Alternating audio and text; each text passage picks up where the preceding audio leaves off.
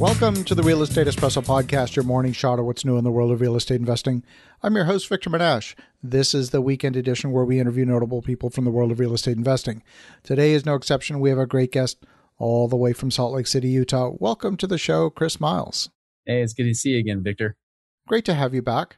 Well, Chris, on today's show, we're going to talk a little bit about the merits of passive versus active investing. But before we dive into the details, for those who didn't listen to the previous episode, you were here on the show December 5th of 2020. Why don't you give a little bit of your backstory and how you got to this point in your journey? Yeah, I mean, really basic. I started out as that mainstream financial advisor almost 20 years ago. You know, the typical salesman in a suit telling you to buy mutual funds and stocks and invest there and, and don't buy real estate because that's too slow of growth. It only grows 3% a year and all that kind of stuff. But after four years of doing that, I realized that the people that I was teaching weren't financially free. Like they weren't becoming financially free. And most importantly, guys like us, the financial advisors, I couldn't find one that was financially free themselves. When I really started to pull back the curtains, right? Like none of them could retire off their own investments. That's which is why they had to keep working. They had to keep working day after day promoting financial freedom, but they weren't free themselves. So why would I keep teaching something that hasn't worked even for the best in that industry? So uh, 2006, I actually left. I vowed never to teach about money again. And that's about the same time I met guys that were real estate investors and business owners and, and people that were like in their 20s and 30s or were self made millionaires and, and they were out of the rat race. And I started to model after them more. And, and in 2006 was the first time I became financially independent. 28 years old, did it right. And then I got greedy and stupid because I was in my 20s. And so I started falling for what a lot of people are falling for in the current markets, which is greed and impatience. So I started gambling with my real estate and other stuff. And therefore, when the recession hit, I got caught with my pants down. Long story short, went from millionaire to upside down millionaire, had to dig back out of that hole slowly. But by December of 2016, I was actually out of the rat race the second time. I was financially independent again by the time I was 39. And so that's what I've been doing the last five years. Now I have my own podcast. I'm teaching people to do the opposite of what you're always taught in the mainstream media to do with money. Well, one of the myths about investing is this whole notion of passive income. Mm. First of all, there's no such thing as a passive business. They're all active businesses. And we know lots of investors who are active in their business. Even if you are collecting mailbox money through rents, at the end of the day, you still have to manage your property manager. You still have to make decisions on your property. You're still managing the asset and so on. So, a lot of investors come into the space one of two ways. They either start out as passive investors and migrate to active, or they start out as active investors and migrate to passive. And I know you've seen both sides of that and wanted to have a little bit of a conversation around that transition, that interface between passive and active investing. And why would you want to go one way versus the other? Yeah. Active investing, the one thing I tell people is if you're going to go that route, especially if you're coming from the passive to active, only pick something, pick a business that you love, regardless of the money, right? Like something that you'd really just be fascinated and just in love with. Because there is no doubt uh, when we do active investing, crap happens. It's not always fun. You've got to have some level of passion for it to want to stick with it and master it to really get good at it. Otherwise, you're just going to create another job for yourself. And what kind of freedom is that? So if you're going to go more the active route, make sure it's something you enjoy, something that actually lights a little fire under you.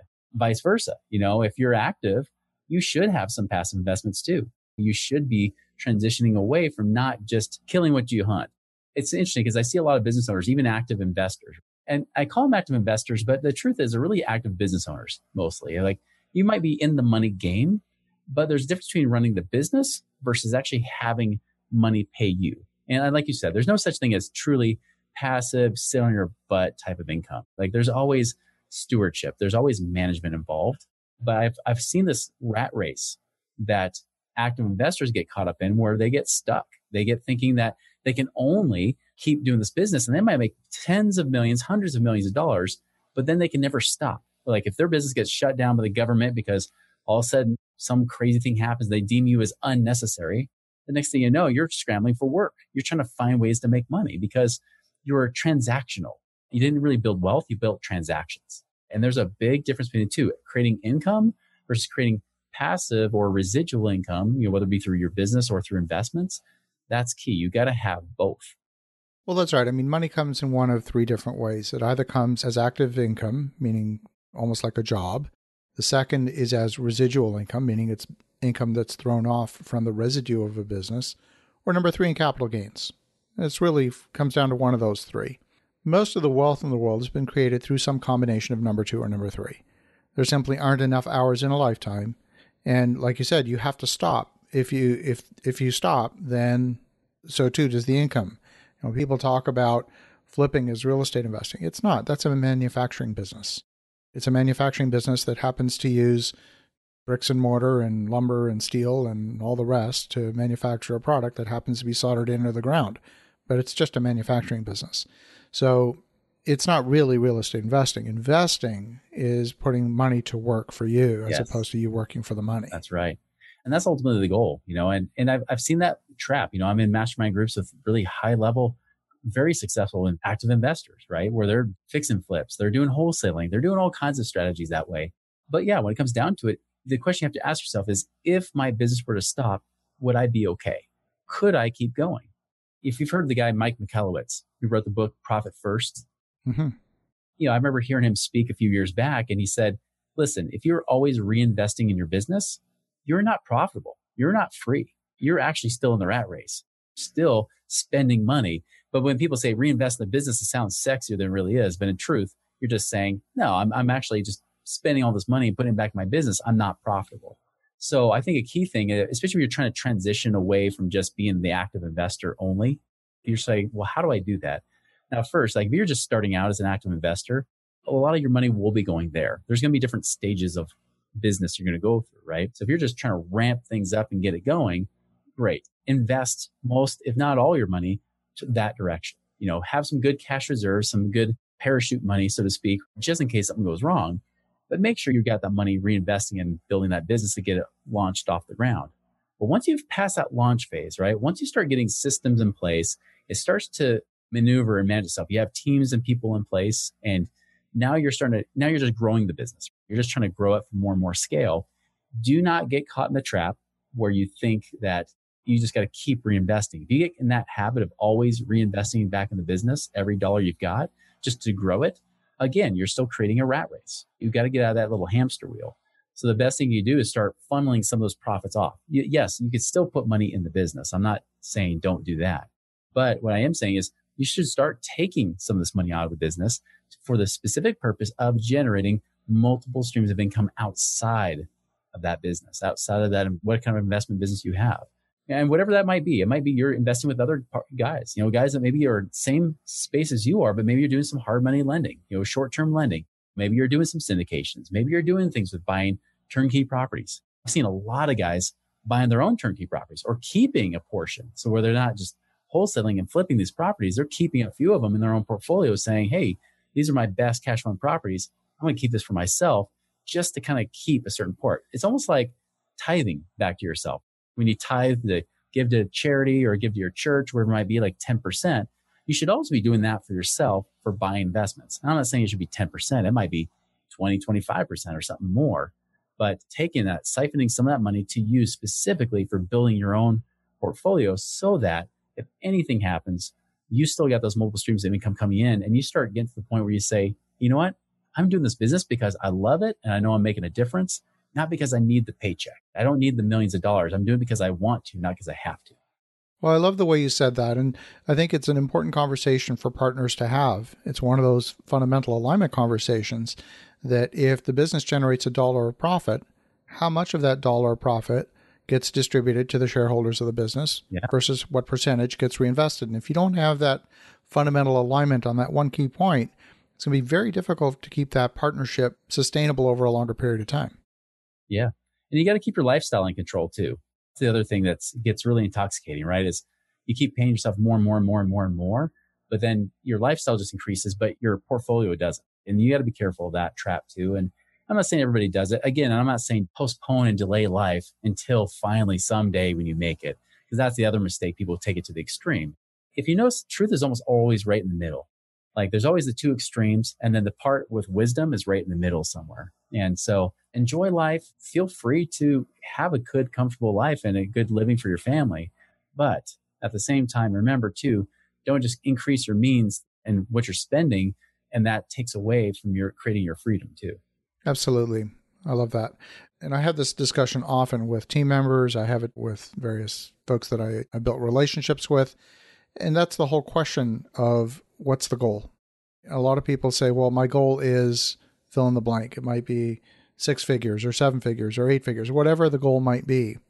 And for me, increasingly, I tell myself, I literally do this on a daily basis, even if it's a tough day, whether it's a good day or a bad day, it doesn't matter. I tell myself that the goal is actually the journey. For example, right now we're sitting through a court case, in fact. Now, we're not the plaintiff, we're not the defendant. We happen to be invested in the plaintiff. So the defendant happens to be a, I won't go into the details, but, and it's a difficult day. It's a difficult, well, it's a difficult multiple days sitting observing these court proceedings. And at the same time, I'm appreciative of the learning. I'm appreciative of the education of just sitting there being able to witness the whole process.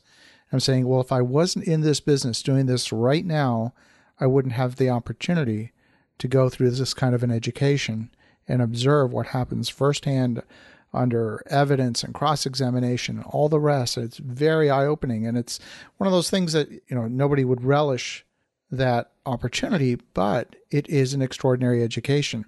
So it's all part of the journey. And that's the part that I personally am finding so enriching. It doesn't matter what it is, how easy or difficult it is, it's the journey. Absolutely. Yeah, that, that experience you gain is just invaluable. You know, that's that's the one thing I realized that a lot of the things that end up being the biggest money makers in our life is the experiences we gain, which ironically often don't cost us any money. It's just being in the right place, doing the right things, being the right time. And, and like you said, being a place of learning. You could have flipped it and, and been in a place of saying, man, this is just a waste of my time. Why am I here? But you're saying, no, I actually am grateful to be here because look at what I'm experience I'm gaining. How can this help me in my business? How can this ensure that I'm going to do the right things and ensure that my business is strong and that my life is essentially uh, not worry free, not problem free, because crap still happens, but at least you, you just gain some invaluable wisdom that people just don't normally get. Yeah, absolutely. So, for investors that are maybe currently in passive investments and they're eyeing the possibility of getting into an active investment, let's talk about that transition. Everything's based on bandwidth. I mean, if you're trying to work a full time job and you've got passive investments, or even working an overtime job and you got passive investments, active investing is going to be tough to squeeze in. That's where the passive investments could help buy some of your time back to be able to make the transition so the leap is not as big. For example, many times I get people and they're asking me to help them create a plan and stuff. It's like, they're like, yeah, my goal is 10,000, 20, 30,000 a month passive income, right? Well, if their job's paying them 200,000 a year, their goal is try to get at least replace that income, 200,000. Well, they get their passive investments paying them at least 100,000, well, now all we have is this $100,000 a year gap. And it might be able to be okay to do that within an active business, an active real estate business. But again, it's got to be done with, with the right things. You can't just be at the place where you need the money. Because when you get the place of needing money, when you're desperate for money, that's when you work three, four, five times harder in business than what you make versus when you don't. So if you're trying to make that jump, I would say a few things is, is one, you know, get your passive income up to a certain level where making that leap, that transition, it makes it easy gain the experience, partner some deals on some people first. So you're not in it by yourself. You actually have some training wheels, so to speak, right? You've got some people that have been there, done that, and still doing it, helping you out and give you some experience while you're trying to make that transition. The other thing I would do is I would start setting aside quite a bit of money for cash reserves.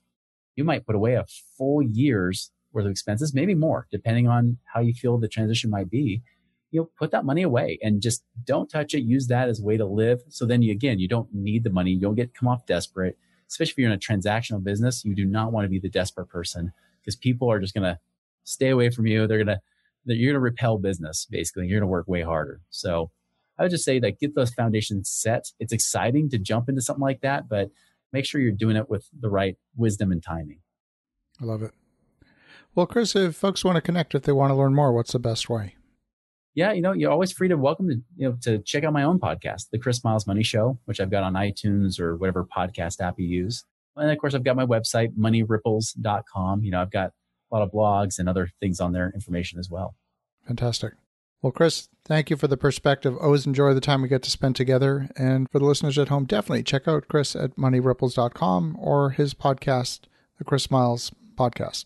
In the meantime, have an awesome rest of your weekend. Go make some great things happen. I'll talk to you again tomorrow.